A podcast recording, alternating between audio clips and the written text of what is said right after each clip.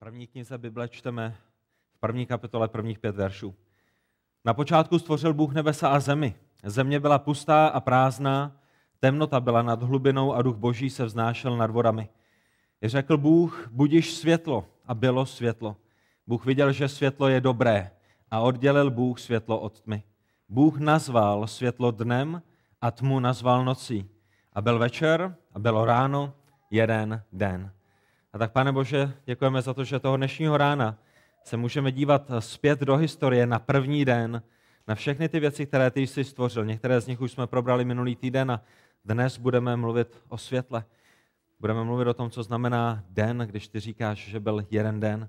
A tak tě prosíme, Bože, abychom viděli tu pravdu tvého, tvého božího slova, aby se nám pomohl jí věřit a důvěřovat. Prosíme tě o to, abychom dnešního rána byli pozbuzeni v tom, jak dokonalé a dobré slovo jsi nám dal. A děkujeme za to, že nám dáváš i odpověď na otázku našeho původu, smyslu života, toho, proč jsme vůbec tady. A děkujeme za to, že tvé slovo je pravda od prvního verše. Amen. Můžete se posadit.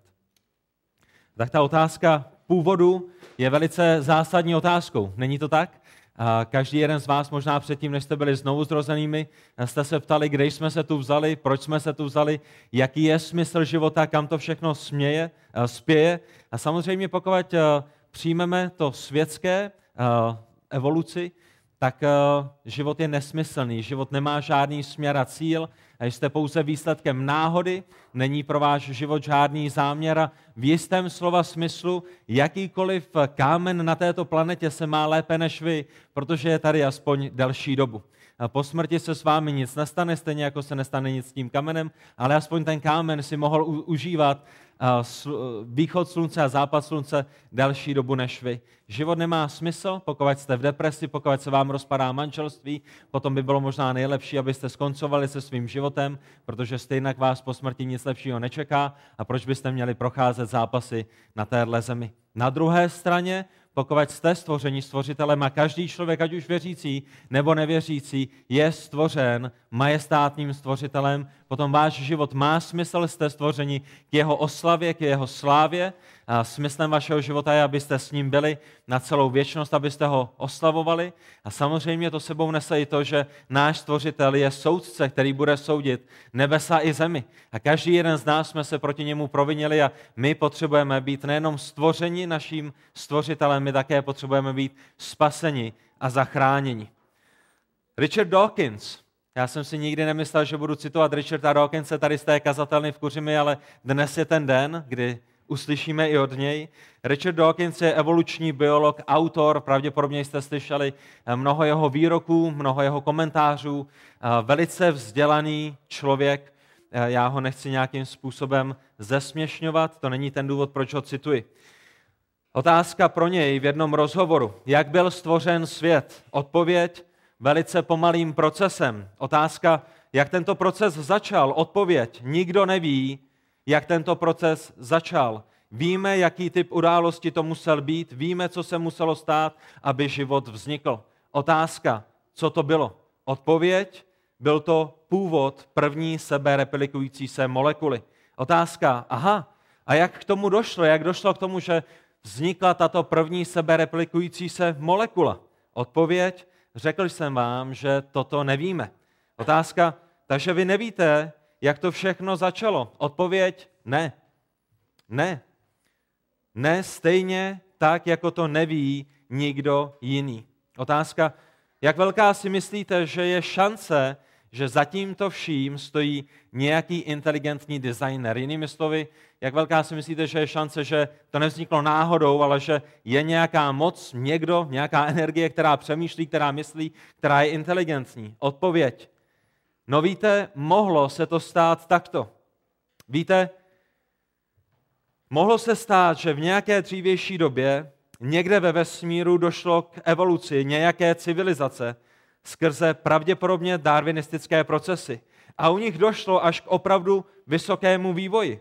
Potom tato civilizace naprojektovala první formu života, kterou následně zasela na naši planetu. To je tedy možnost, zajisté fascinující možnost. Domnívám se, že je pro toto možné nalézt důkazy, když se podíváte na detaily biochemie, molekulární biologie. Tam můžete najít podpis jakéhosi designéra a tímto designérem by klidně mohla být nějaká vyšší inteligence z jiné části vesmíru. Ale tato vyšší inteligence by sama musela vzniknout nějakým vysvětlitelným procesem, nemohla jen tak sama od sebe vzniknout. A tak, co říká Richard Dawkins, tento světoznámý um, vědec, autor, uh, světoznámý člověk, ateista, který nenávidí Boha a v mnoha svých knihách kritizuje Boha a dává mu velice hanlivé uh, pojmenování, říká tento zarputilý ateista, že vlastně my nevíme, jak život vznikl na této planetě, a když se ho zeptáte, tak on pouze ten problém odsune na jinou planetu. Na jiné planetě mohla být civilizace, která přišla s životem a zasela ho na naší zemi, ale zajisté tato jiná forma života, tato jiná civilizace na té jiné planetě někde jinde v našem vesmíru musela vzniknout darwinistickými procesy. Zajisté to nemohl být Bůh, zajisté to nemohla být nějaká forma života, která vždycky existovala. Ne, ona sama musela vzniknout z neživého. A tak to je jedna možnost toho, jak jsme se zde vzali. To je velice upřímně citovaná odpověď Richarda Dawkinse. My ale potřebujeme zdroj zásadních a pravdivých odpovědí a proto nejdeme k panu Dawkinsovi, proto nejdeme do tohoto světa, proto jdeme do božího slova, protože boží slovo je jediným místem, kde nacházíme pravdu. Bůh je pravda, Bůh nikdy nelže a Bůh nám v Genesis v první kapitole říká, jak jsme se zde vzdali. My jsme mluvili minulý týden o tom, že v tom prvním dnu stvoření, tak jak jsme ho nakousli a dnes z boží milosti ho do, do, doděláme, je, že Bůh stvořil čas. Na počátku Bůh stvořil nebesa a zemi, Bůh tady stvořil čas, Bůh stvořil prostor, Bůh stvořil hmotu. Mluvili jsme minulý týden o tom, že toto stvoření bylo někdy zhruba před 6 tisíci lety a předtím, než Bůh stvořil, existoval pouze Bůh. Není to o tom, že vesmír je věčný, není to o tom, že hmota je věčná, ten jediný věčný je trojediný Bůh. Bůh, který je nezapříčiněnou příčinou všeho, co máme kolem nás. Ten nestvořený stvořitel hmoty, prostoru a času. Nekonečný a neomezený vládce omezeného a konečného vesmíru. Svrchovaný, svatý, spravedlivý soudce a jediný spasitel, který je schopen a mocen vykoupit svůj lid z jeho hříchu. A tak je to Bůh, který první den stvořil čas, který stvořil prostor a který stvořil hmotu. A nyní v těch následujících dnech, a po, v tom druhém a třetím a čtvrtém a pátém a šestém, bude, bude proměňovat tuto hmotu, bude, bude pracovat s tou hmotou a bude tvořit další věci. Ale čas a prostor a hmota nebylo to jediné, co první den stvořil. My už jsme to slyšeli od bratra Lubora, slyšeli jsme to i v tom textu, který jsme četli. Ten prostor a hmota, který Bůh stvořil, byly zahaleny čím, děti? Četli jste to tam, pamatujete si?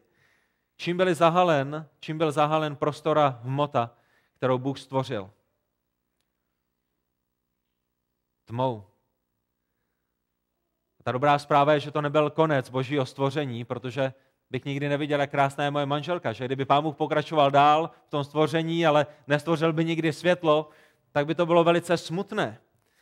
Ta dobrá zpráva je, že ve třetím verši pán Bůh říká, budíš světlo a bylo světlo. A to je věc, která přináší ohromnou radost, když přemýšlíte o tom, co všechno světlo dělá a jak úžasné světlo je, jak nádherné. A to první, co je velice nádherné, je, že Bůh řekl a stalo se. Nebyli byste rádi, kdybyste měli takovou autoritu jako rodiče? Byste řekli a stalo by se? Přines, prosím, to a to a děti by řekly ano a přinesli by to a to. Běž si uklidit pokojíček a stalo se a děti šly a uklidili si pokojíček, pokud tady máme sestru Vlaďku, která je učitelka a sestru Janu, která je učitelka. Nebylo by to nádherné, kdyby to takhle fungovalo u vás ve škole, že byste jako učitelé řekli a stalo by se. A nemuseli byste to opakovat, nikdo by s vámi nediskutoval, nikdo by se nevymlouval, ale vy byste řekli a stalo se. A ta moc, kterou má Bůh, tomhle momentě, která je zde zaznamenaná, je nepředstavitelná. Bůh promluvil a bylo. Nejenom, že promluvil a stalo se světlo, ale Bůh promluvil a byl čas a byla hmota a byl prostor a v tenhle ten moment vidíme světlo. A když přemýšlíme o světlu, o tom prvním, co, co Bůh stvořil, nebo o tom prvním, co bylo vyřknuto Bohem, budíš světlo a bylo světlo? Není tato skutečnost toho, že Bůh prvně stvořil světlo, dobrým odrazem jeho charakteru? Jaký je boží charakter?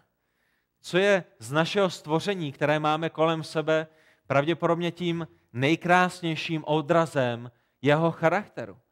Nebylo by to právě světlo, které je jasné, které je čisté, které je zářící, které, které prosilňuje a oslňuje?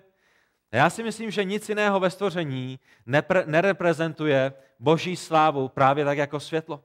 Světlo stejně jako Bůh osvěcuje, prosvěcuje, odkrývá to, co je skryté, že ta země, hmota byla, byla v temnotě, lidé, kteří by tam byli, by neviděli, jak vypadala, ale to světlo ukazuje materiál takový, jaký je, ukazuje, jak se věci mají a stejné, stejně je to s Bohem. Bůh přináší to své světlo a ukazuje, jak se věci mají. Světlo je stejně jako Bůh je čisté, je jasné.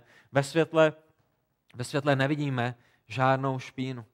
A tak ten, který je nestvořeným světlem, stvořil světlo. Ten, který přebývá v nepřístupném světle, osvítil své stvoření právě tímto brilantním názorným příkladem. To první, co Bůh řekl, je, aby bylo světlo a bylo světlo. Proč je to důležité? Proč je zde dobré se zamyslet nad těmito věcmi? První Janův, první kapitola, pátý verš říká, Bůh je světlo a není v něm co? Není v něm žádná tma. Nejste vděční za to, že máte Boha, který je světlem a není v něm žádná tma, který je světlem, který je naprosto bezhříšným, naprosto dokonalým, bez jakékoliv poskvrny, bez jakékoliv, jakého hříchu. To je, jakým světlem je Bůh a to je to, co my vidíme každý den, když přemýšlíme o světle, které on stvořil. Světlo pocházející ze slunce, světlo pocházející z reflektorů, které zde jsou, by nám každý den měly připomínat boží skvostnost, boží nádheru, boží čistotu, jak úžasného Boha máme. V Janovi v 8. kapitole ve 12. verši pán Ježíš promluvil k lidem, kteří byli kolem něj a říká, já jsem světlo světa. Kdo následuje mne, nebude chodit ve tmě, ale bude mít světlo života. A tak ten Bůh, který na počátku stvořil světlo, Bůh, který je trojediný, Bůh Otec, Bůh Syn a Bůh Duch Svatý, zde v Pánu Ježíši Kristu říká, já, pouze já jsem světlo. Kdo mne následuje, nebude chodit ve tmě. Přátelé, toužíte pro vaše děti, aby nechodili ve tmě? Toužíte pro svůj vlastní život, aby nebyl pohlcen tmou, aby nebyl pohlcen tmou filozofií a světské moudrosti, která se mění s příchodem a odchodem nejrůznějších filozofů a vědců. Toužíte potom, abyste znali smysl vašich životů. Toužíte potom, aby vaše děti dostávaly jasné odpovědi v otázce manželství, v otázce čistoty, v otázce intimnosti, v otázce uh, nejrůznějších věcí potom potřebují následovat Pána Ježíše Krista, protože pouze On je světlem. Ne Ježíš Kristus a lidské filozofie, ne Ježíš Kristus a nejnovější poznatky z vědy, ale pouze a jedině Ježíš říká, já jsem světlo světa. Kdo následuje mne, nebude chodit ve tmě, ale bude mít světlo života. A samozřejmě já jsem velice vděčný za to, že bratr Jub zmínil Žalm 119. 105. verš. My jsme se nedohodli, my jsme spolu nemluvili a tak je zajímavé pardon, ne bratr Jup, ale bratr Lubor, si říkám, proč se bratr Jup směje a ušklíbá se na bratra Lubola, pak mi to došlo. Bratr Lubor, je, je zajímavé, že nás Boží duch vede k těm stejným veršům, které máme všichni ve své mysli uložené, protože je to právě tento verš v Žalmu 119, který říká, že je to tvé slovo Bože, které je lampou pro mé nohy, které je světlem na mé stezce. A tak Bůh stvořil světlo, my můžeme vidět věci, které jsou kolem nás, vidíme je jasně, tak jak světlo dopadá na jejich povrch. A Bůh nám dává své slovo, které je tou jedinou, dokonalou, neomylnou, stoprocentní pravdou, tou lampou, která je světlem na našich stezkách.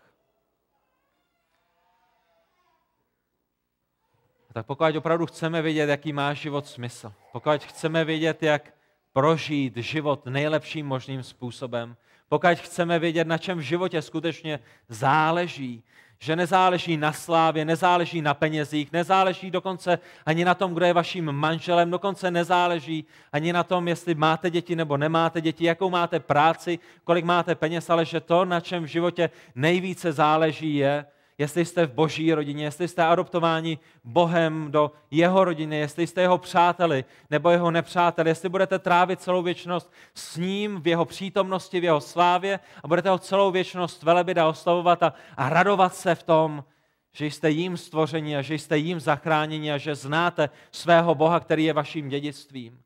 Potom potřebujete znát Boží slovo, potom potřebujete brát své děti do Božího slova a ukazovat jim na tom Božím, nebo právě v tom Božím slově. Podívej se, svět ti říká, že jsi zde náhodou a že je úplně jedno, co ve svém životě děláš. Následuj svůj instinkt, následuj své srdce, následuj své pocity, dělej si, co chceš, máš žízeň, běž se napít, máš hlad, běž se najíst, máš touhu po nějaké ženě nebo po nějakém muži, běž a vyzkoušejte to. Ale tady je, co říká můj synu a má dcero, Boží slovo. Že počátek moudrosti je bázeň před hospodinem. Že jsme stvořeni Bohem, že jemu jsme vykazatelní, že Bůh nás jednoho dne bude soudit pro to, co jsme dělali v našich životech. Chceš mít skutečně dobrý život? Chceš mít život, který je plný radosti, když možná nemáš peníze, i když se ti přátelé smějí? Tady je, co říká Boží slovo. A podívej se, kam se žene celý tenhle ten svět. Podívej se, kam se ženou všichni tví spolužáci a všichni tví přátelé.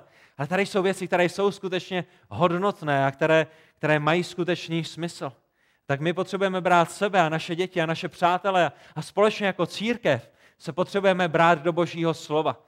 Protože Boží slovo je tím jediným dokonalým světlem na našich cestách. Nejste vděční za to, když procházíte těžkostmi,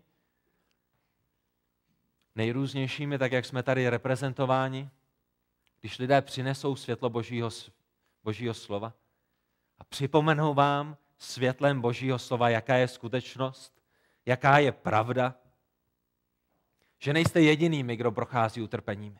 Že nejste jedinými, kdo jsou vysmíváni. Že nejste jedinými, kteří mají hlad, případně kteří prochází problémy v manželství. A když vám přinesou pravdu Božího slova, tak je to pozbuzující, protože ten reflektor Božího slova, který je silnější než desetitisíce sluncí, nám ukazuje věci tak, jak skutečně jsou.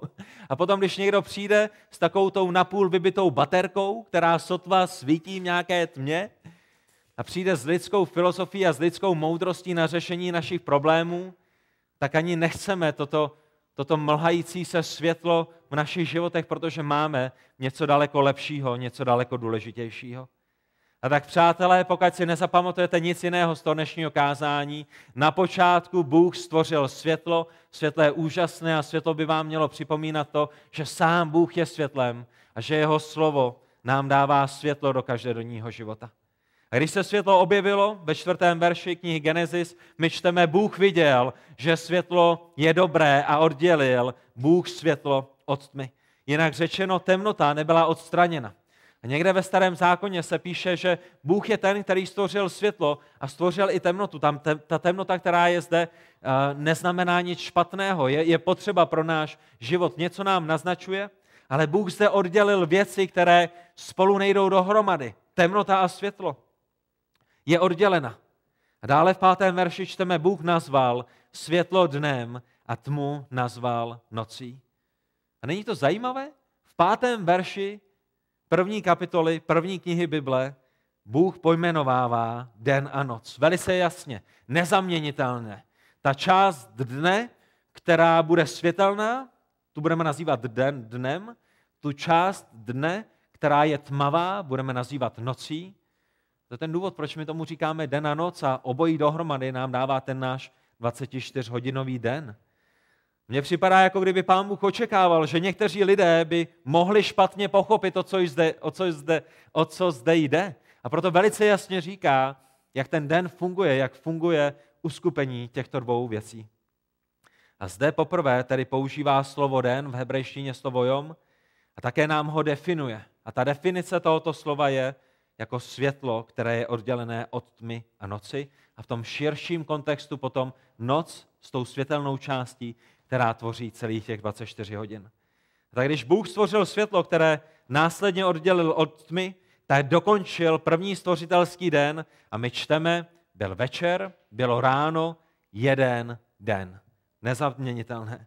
A tenhle ten jeden den se samozřejmě skládá z toho dne světelného a z té noci, která je velice tmavá. A ta fráze, kterou jsme zde právě četli, nás bude provázet v těch dalších dnech stvoření. My na konci každého dne stvoření uvidíme, že byl večer a bylo ráno, den druhý, a následně se to bude znovu a znovu opakovat a uvidíme tam ten rytmus, který je v tom prvním dnu založen. O promění ten rytmus mezi dnem a nocí, rytmus 24 hodin, rytmus toho, jakým způsobem bude probíhat den. A taky je zřejmé v tenhle ten moment, že pán Bůh, ta země, tak jak ji stvořil, už nyní rotuje kolem své osy. Z jedné strany na ní přichází světlo, které je odděleno na druhé straně ode tmy, ale už rotuje kolem své osy a celá ta rotace bude trvat 24 hodin. A to, co je velice zajímavé, je, že toto se děje i přesto, že slunce bude stvořeno až čtvrtého dne. Slyšeli jste dobře. Pán Bůh prvního dne stvořil světlo a čtvrtého dne stvoří slunce. A mnoho lidí v tenhle ten moment řeknou, aha, aha, Tady vidíte, jak je to strašně nesmyslné. Je to jenom pouze, je to jenom mýtus, protože není možné, abyste měli světlo bez slunce. To nám jasně ukazuje teologové, že když berete Genesis doslovně, že jste velice pošetilými, protože i malé dítě ví, že bez slunce není světlo. Opravdu? Pán Bůh je světlem, ale vlastně nebyl světlem, protože slunce stvořil až ve čtvrtém verši, a pán Bůh také potřeboval slunce k tomu, aby on byl světlem. Víte, oni jsou věci, které pán Bůh dělá, které my možná nechápeme. A my čtvrtý den, když pán Bůh stvoří slunce a, a měsíc a hvězdy, budeme mluvit o tom, jak je možné, že světlo, které je k nám přichází z hvězd, které jsou vzdáleny spousty a spousty světelných let, tisíce a tisíce světelných let daleko, jak je možné, že to světlo k nám doputovalo těch šesti tisících letech, že to není iluze, že to není vymyšlené, že to není smyšlené. A budeme o tom mluvit, protože jsou na to odpovědi. Ale v tenhle ten první den, ta jedna věc, kterou je dobré si uvědomit, je, že pokud pro Pána Boha nebyl problém, aby jedním slovem stvořil prostor, celý vesmír a zem, hmotu a světlo, nebo pardon, všechno to, co, všechno to, co my potom máme ve vesmíru, že zajisté pro něj není velikým problémem, aby stvořil světlo, aniž by udělal slunce. Pán Bůh nám neříká jak, pán Bůh nám neříká, co to přesně znamená, nebo jak to vypadalo, ale říká nám, že to tak bylo. A my tomu věříme a přijímáme to vírou. A vidíme, že slunce a hvězdy a měsíc budou až čtvrtý den, ale to Pána Boha nezastaví od toho, aby nedal světlo. To je, jaká je v jeho vševě vše, všemohoucnost. To je tam, kde my lidé bychom byli zastaveni, ale Bůh zastaven není. Tak lidem to bude připadat nelogické, bude to lidem připadat nemožné, lidem to bude připadat směšné, protože v tom jejich poznání to samozřejmě možné není, ale my potřebujeme nezapomenout na to, že jsou to právě lidé, kteří jsou padlí, až jsou to lidé, kteří jsou hříšní, až jsou to lidé, kteří jsou omezeni. Je to Bůh, který je naprosto neomezen. A já rád dávám takovou ilustraci. Když přijde na to, že v některých momentech my se snažíme porozumět Pánu Bohu a, a jeho charakteru a jeho svrchovanosti a, a všem těm věcem, které jsou s ním spojeny, je to jako kdybyste vzali Atlantský oceán. Už jste byli někdy u Atlantského oceánu? Možná jste byli u moře v Jugoslávii nebo na nějakém jiném místě, ale představte si, že přijdete k oceánu a, a nevidíte, nevidíte jeho konec. Je, je, tak, je tak enormní, je tak veliký, že nevidíte ani na druhou stranu. A to by byl takový velice špatný příklad boží moudrosti a boží velikosti, protože ten oceán je konečný, boží moudrost je nekonečná. Ale představte si, že k tomu oceánu přijdete se skleničkou vody. A ta sklenička bude reprezentovat vaši mysl. A vy budete říkat tomu oceánu, my tě chceme plně pochopit. A k tomu, abyste ho plně pochopili, byste museli celý ten oceán narvat do té sklenice. A je to nemožné, že? Jsou věci, které nám Pán Bůh zjevil, které jsou pochopitelné a které dokonce i v našem světě si můžeme ověřit, že tak skutečně jsou. Stáří země, to, jak, jsme se, jak to všechno vzniklo, boží slovo jde, nebo věda, která není pokřivená, podporuje to, co nám boží slovo říká, ale jsou věci, které jsou pro nás nepochopitelné, protože Bůh je nekonečný a my ho bereme za jeho slovo a víme, že jeho slovo je dobré a pravdivé. A tak ta fráze byl večer a bylo ráno, se bude opakovat každého dne a jasně nám ukazuje hranice toho jednoho dne. Ukazujeme, že, ukazuje nám, že kde jeden den končí, tam druhý den začíná a opět nás to vede zpět k tomu, kde se lidé snaží narvat neskutečný počet milionů let někam mezi ty verše, takže to není možné. Bůh velice jasně určuje hranice, ukazuje nám ten koloběh, kde něco začíná, kde něco končí, tam něco jiného začíná a je jasné, že už jen v prvních pěti verších, které máme před sebou, dělá autor vše proto, aby dny stvoření nebyly v žádném případě pochopeny jinak, než dny 24 hodinové. To znamená, z toho samotného textu, z té samotné exegeze, z toho samotného kontextu, není možné, abyste došli k jakému jinému, k jakémukoliv jinému závěru. A musel zde být tenhle ten důraz. Musel.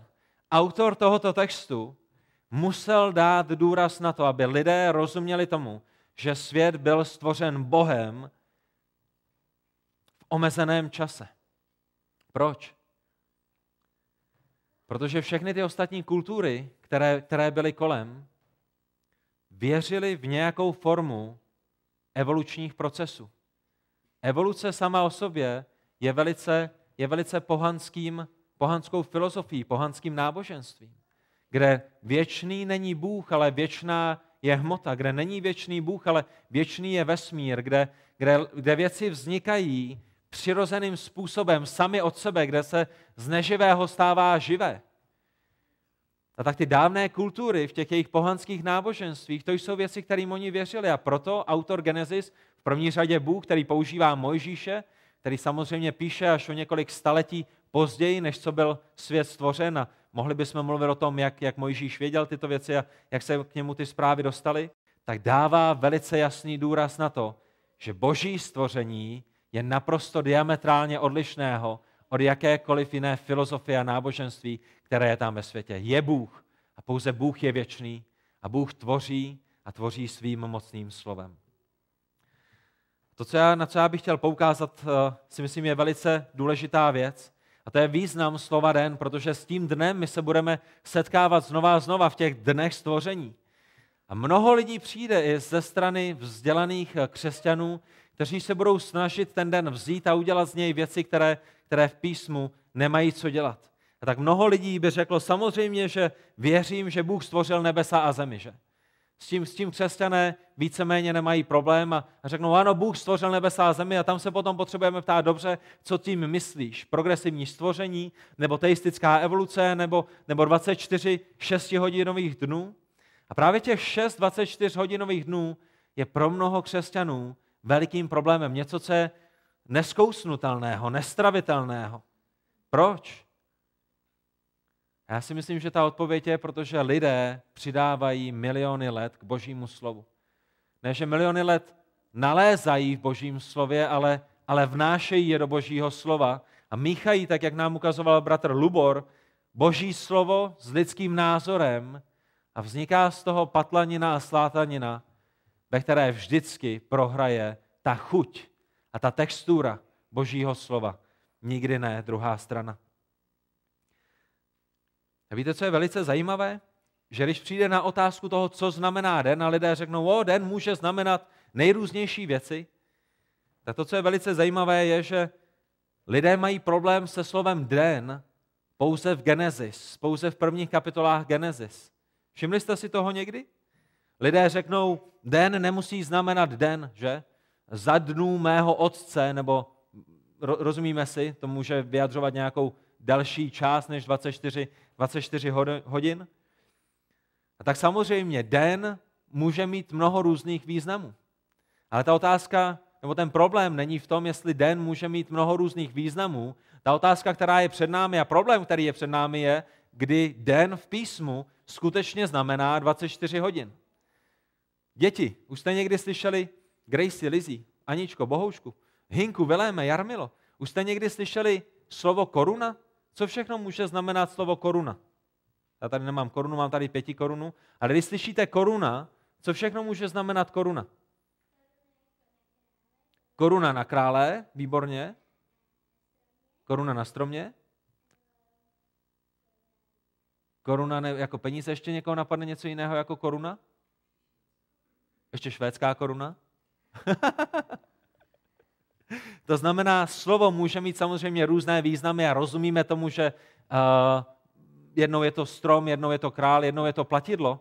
A to stejné může být se dnem. Může to být dlouhé časové období i v té hebrejštině, může to být krátké časové období. Tak ta otázka není v tom, co všechno den může znamenat. Ta otázka před námi je, kdy den znamená 24 hodin. Tak to, co je velice zajímavé, je, že slovo den ve starém zákoně najdete 2301 krát. To je hodněkrát zmíněné jedno slovo ve starém zákoně. A opět je velice zajímavé, že lidé s tím dnem mají problém pouze v prvních kapitolách Genesis. Pamatujete si například na Abrahama v Genesis 22. kapitole, 3. až 4. verši? Má tam někdo problém s tím, co znamená den, když Abraham jde obětovat Izáka? Pamatujete si na to? Pán Bůh ho poslal, on má vzít svého syna, má vzít nějaké dřevo a má jít na nějakou horu, která je vzdálená určitý, určité časové období. A má tam jít a má obětovat Izáka. A my čteme ve třetím verše, Abraham vstal časně ráno, osedlal osla, vzal sebou dva své služebníky a svého syna Izáka, naštípal dříví k zápalné oběti a vydal se k místu, o kterém mu Bůh řekl a cestoval k tomu místu. A čteme ve čtvrtém verši, třetího dne, když Abraham pozvedl oči, uviděl v dáli to místo.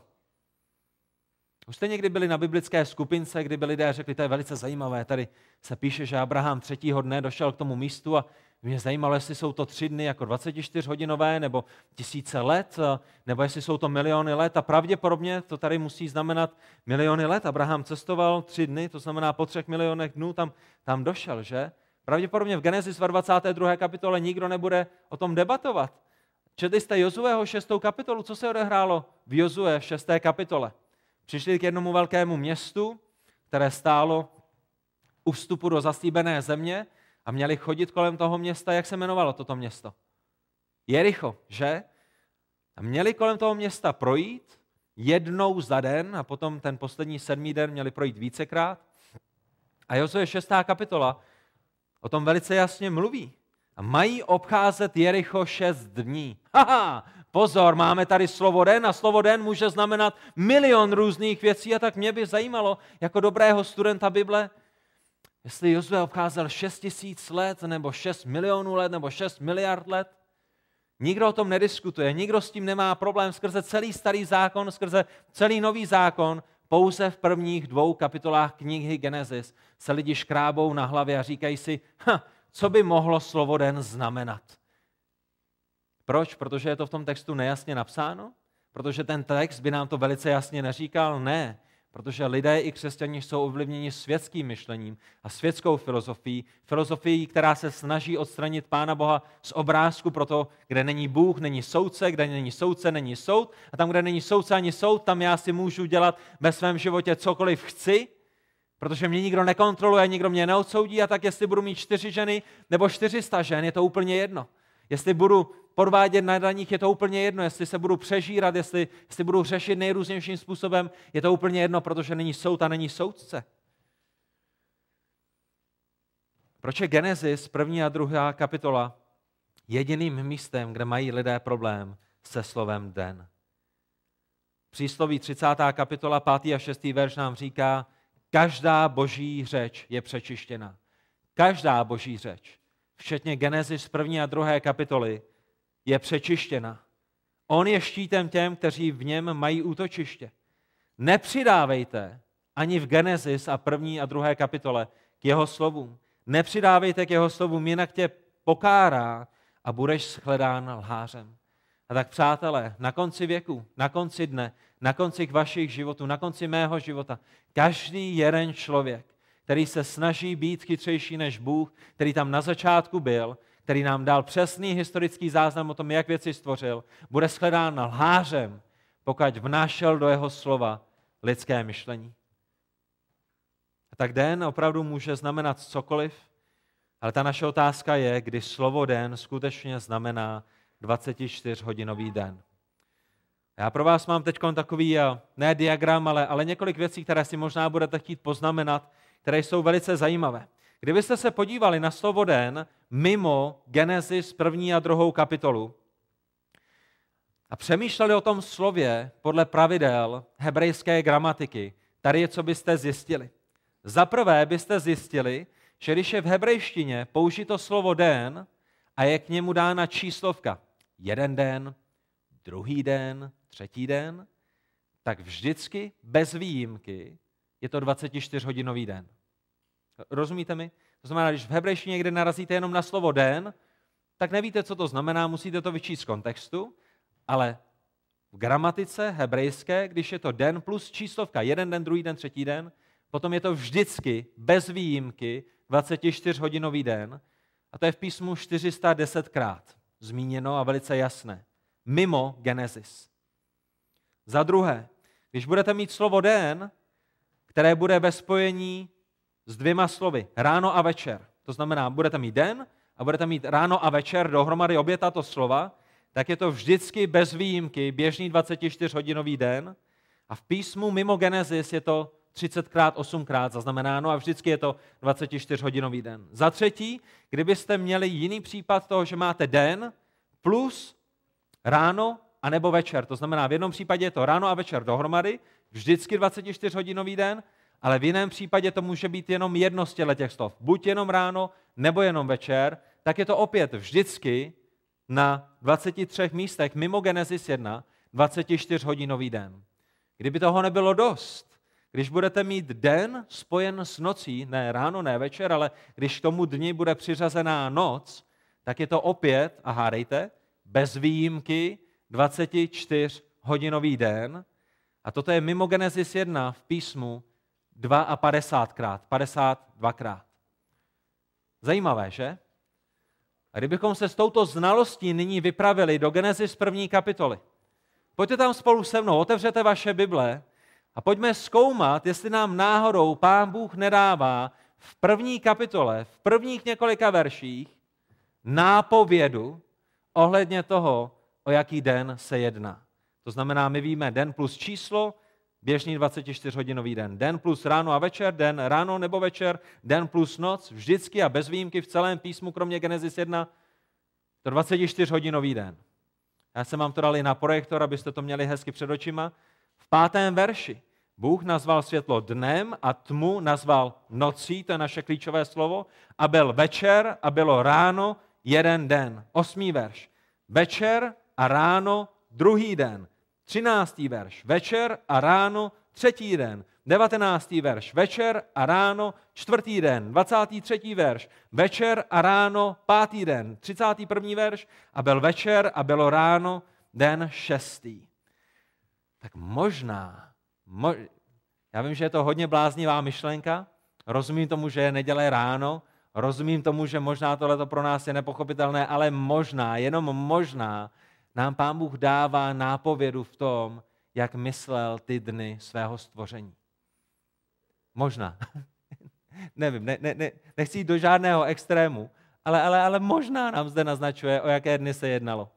A že opravdu není potřeba přinášet nějaké miliony let, protože velice jasně, a já, já si nedokážu osobně představit, jak jasněji by to pán Bůh mohl napsat, možná krom toho, kdyby nám do písma ještě vložil nějaké hodiny, které by nám to ukazovaly a, a tyhle ty věci, ale jak, jak, jak, jak gramaticky byste to chtěli napsat jasněji, že se jedná o 24-hodinový den, přátelé?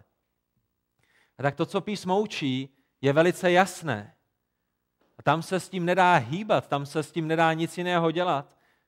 Ta jediná možnost, jak tyto dny změnit jak tam přinést věci je, ne, že to vytáhnete z textu, ale že to do toho textu začnete přinášet. A ta otázka, která je s tím spojená, mně se někdy stává, že mám, že mám takový problém s tím, že si nejsem úplně jistý, co jsem kázal minulý týden. A tak nejhorší noční můra pro mě je, že když jdu v neděli ráno do schromáždění a přemýšlím o tom kázání, tak si někdy říkám, já už jsem to kázal minulý týden. A někdy mám takovou jakoby nejistotu toho, že vám budu opakovat stejné věci, ale někdo mě zase pozbudil v tom, že oni si stejně lidi nepamatují, co si minulý týden kázal, takže, takže uděláme takový pokus, ale napadlo vás někdy, proč pán Bůh tvořil šest dní? A on to mohl mít stvořené za šest minut, je to tak? On to mohl mít stvořené za šest vteřin, zajisté, on to mohl mít stvořené eh, v šesti milisekundách, ale proč tvořil šest dní? Odkud bereme, co je jeden den? Když se podíváte kolem sebe, Odkud bereme, co je jeden den? Děti, jak, jak, jak, jak měříme jeden den? Něco se otočí kolem něčeho a tomu říkáme jeden den? Bratři, úplně chceš pomoct dětem? Lubore, Martine, Petře? Jeden den? Jeden den je otočení země kolem své osy, že? 24 hodin. Kontrolní otázka. Ver, uh, Aničko, ty dáváš pozor, ty seš, ty seš chytrá, bystrá, chodíš na gymnázium. Kde bereme měsíc? Co se kolem čeho otočí a, a my podle toho víme, že uběhl jeden měsíc? Perfektní. Měsíc, náš měsíc oběhne zemi a, a tomu, to je, to je, jak měříme měsíc. Poslední otázka, nebo předposlední, Davide, rok. Co, co, co je rok? Kde, jak měříme rok?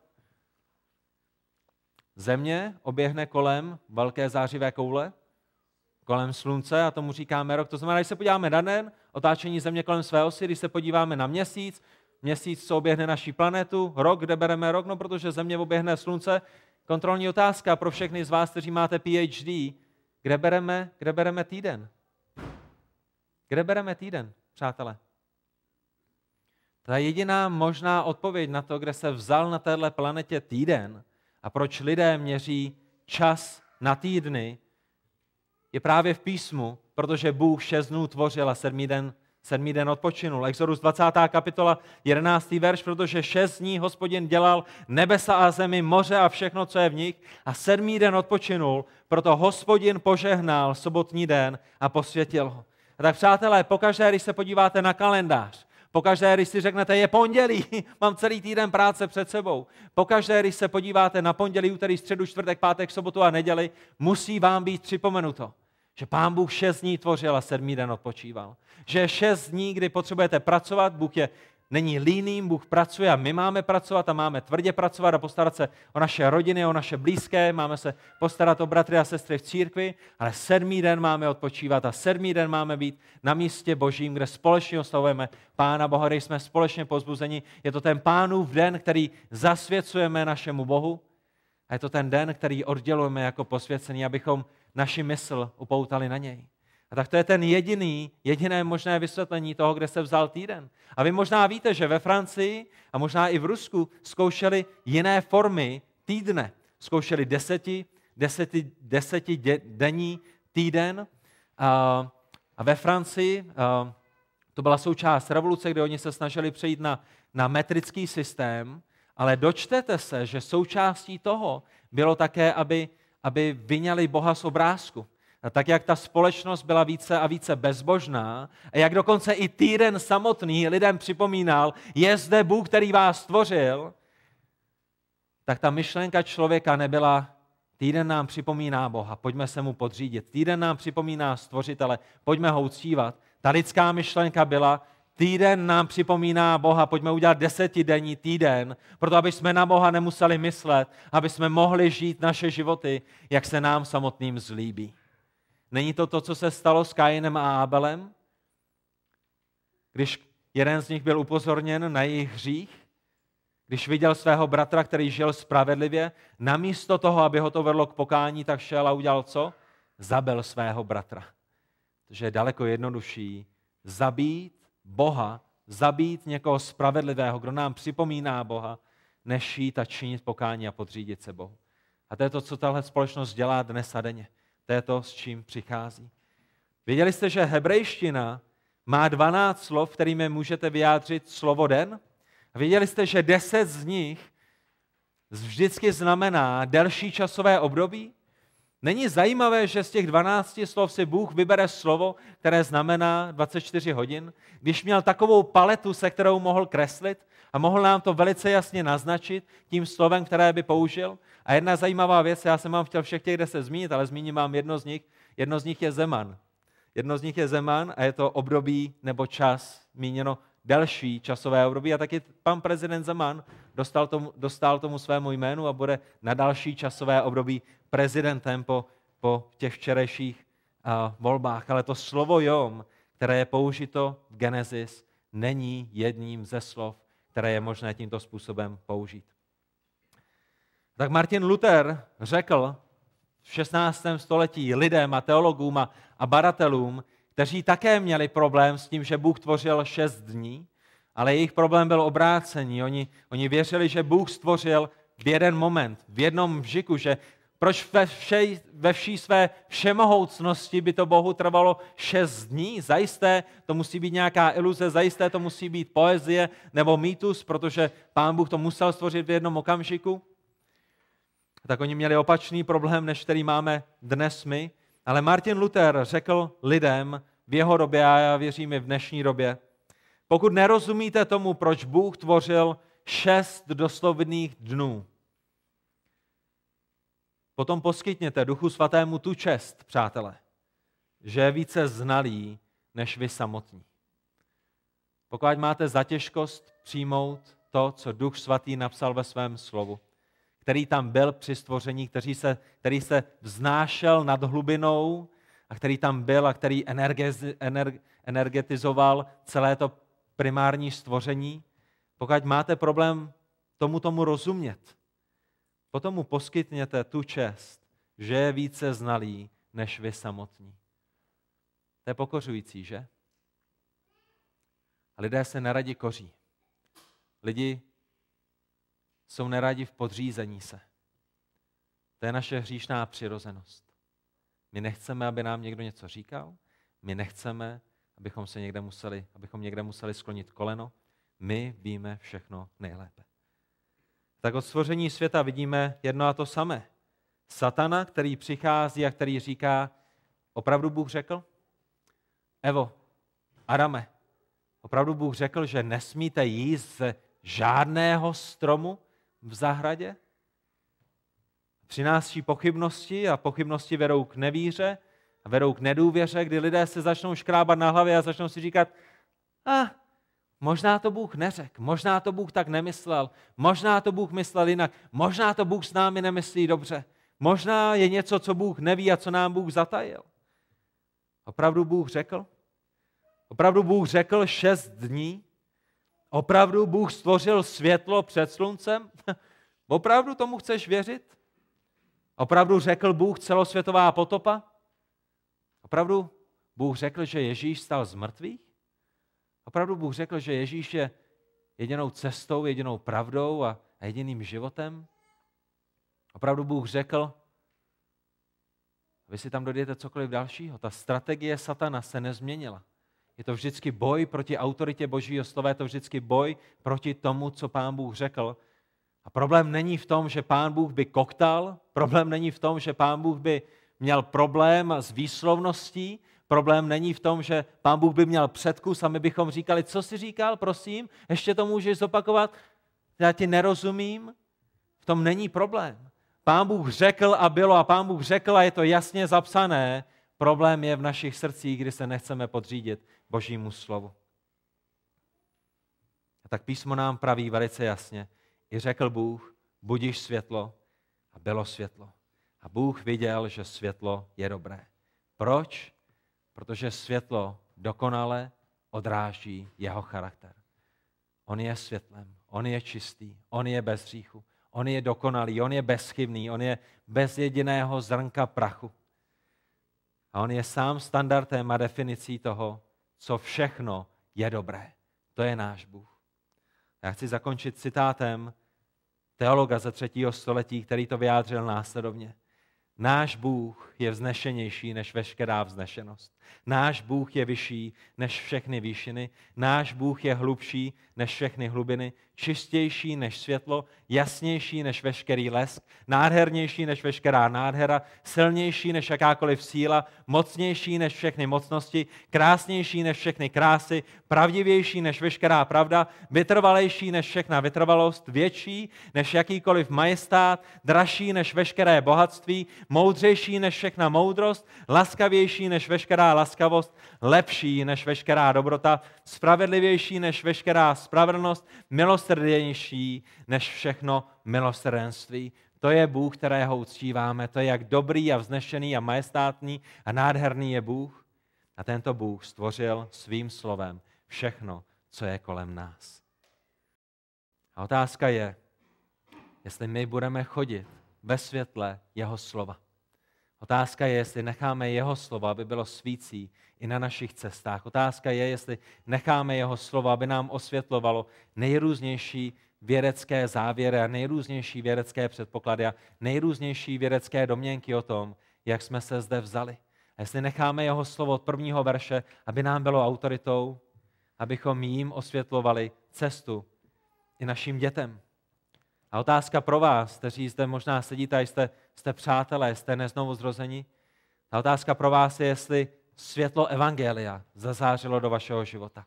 Na počátku Bůh stvořil nebesa a zemi a země a, a nebesa, ten prostor a hmota byly zahalený ve tmě a potom Bůh řekl a stvořil světlo a světlo bylo dobré. A přátelé, stejným způsobem každý jeden z nás jsme se do tohoto světa narodili v duchovní temnotě. Není to tak? Narodili jsme se jako boží nepřátelé, narodili jsme se jako, jako rebelové proti Pánu Bohu, jako zbouřenci, jako hříšníci, kteří jsou v temnotě, jejich mysl je zatemněná, jejich oči jsou zakryté šupinami, jež jsou otroky satana, jež žijí v temnotě. A ta otázka je, jestli Bůh byl natolik milosrdný, že možná i toho dnešního rána. A děti, dávejte pozor, protože možná se to týká i právě vás. Jestli Bůh toho dnešního rána vám ukázal, jak hrozná je ta temnota hříchu, ve které jste. A zazářil svým světlem Evangelia a ukázal vám na to, že On je tím jediným, kdo vás může z vašich hříchů vykoupit. A že potřebujete činit pokání a že potřebujete vložit svoji důvěru v něj jako pána a spasitele. A tak přátelé, otázka toho, jestli je svět starý 6 tisíc nebo 6 miliard let, není otázkou, která vás znovu zrodí.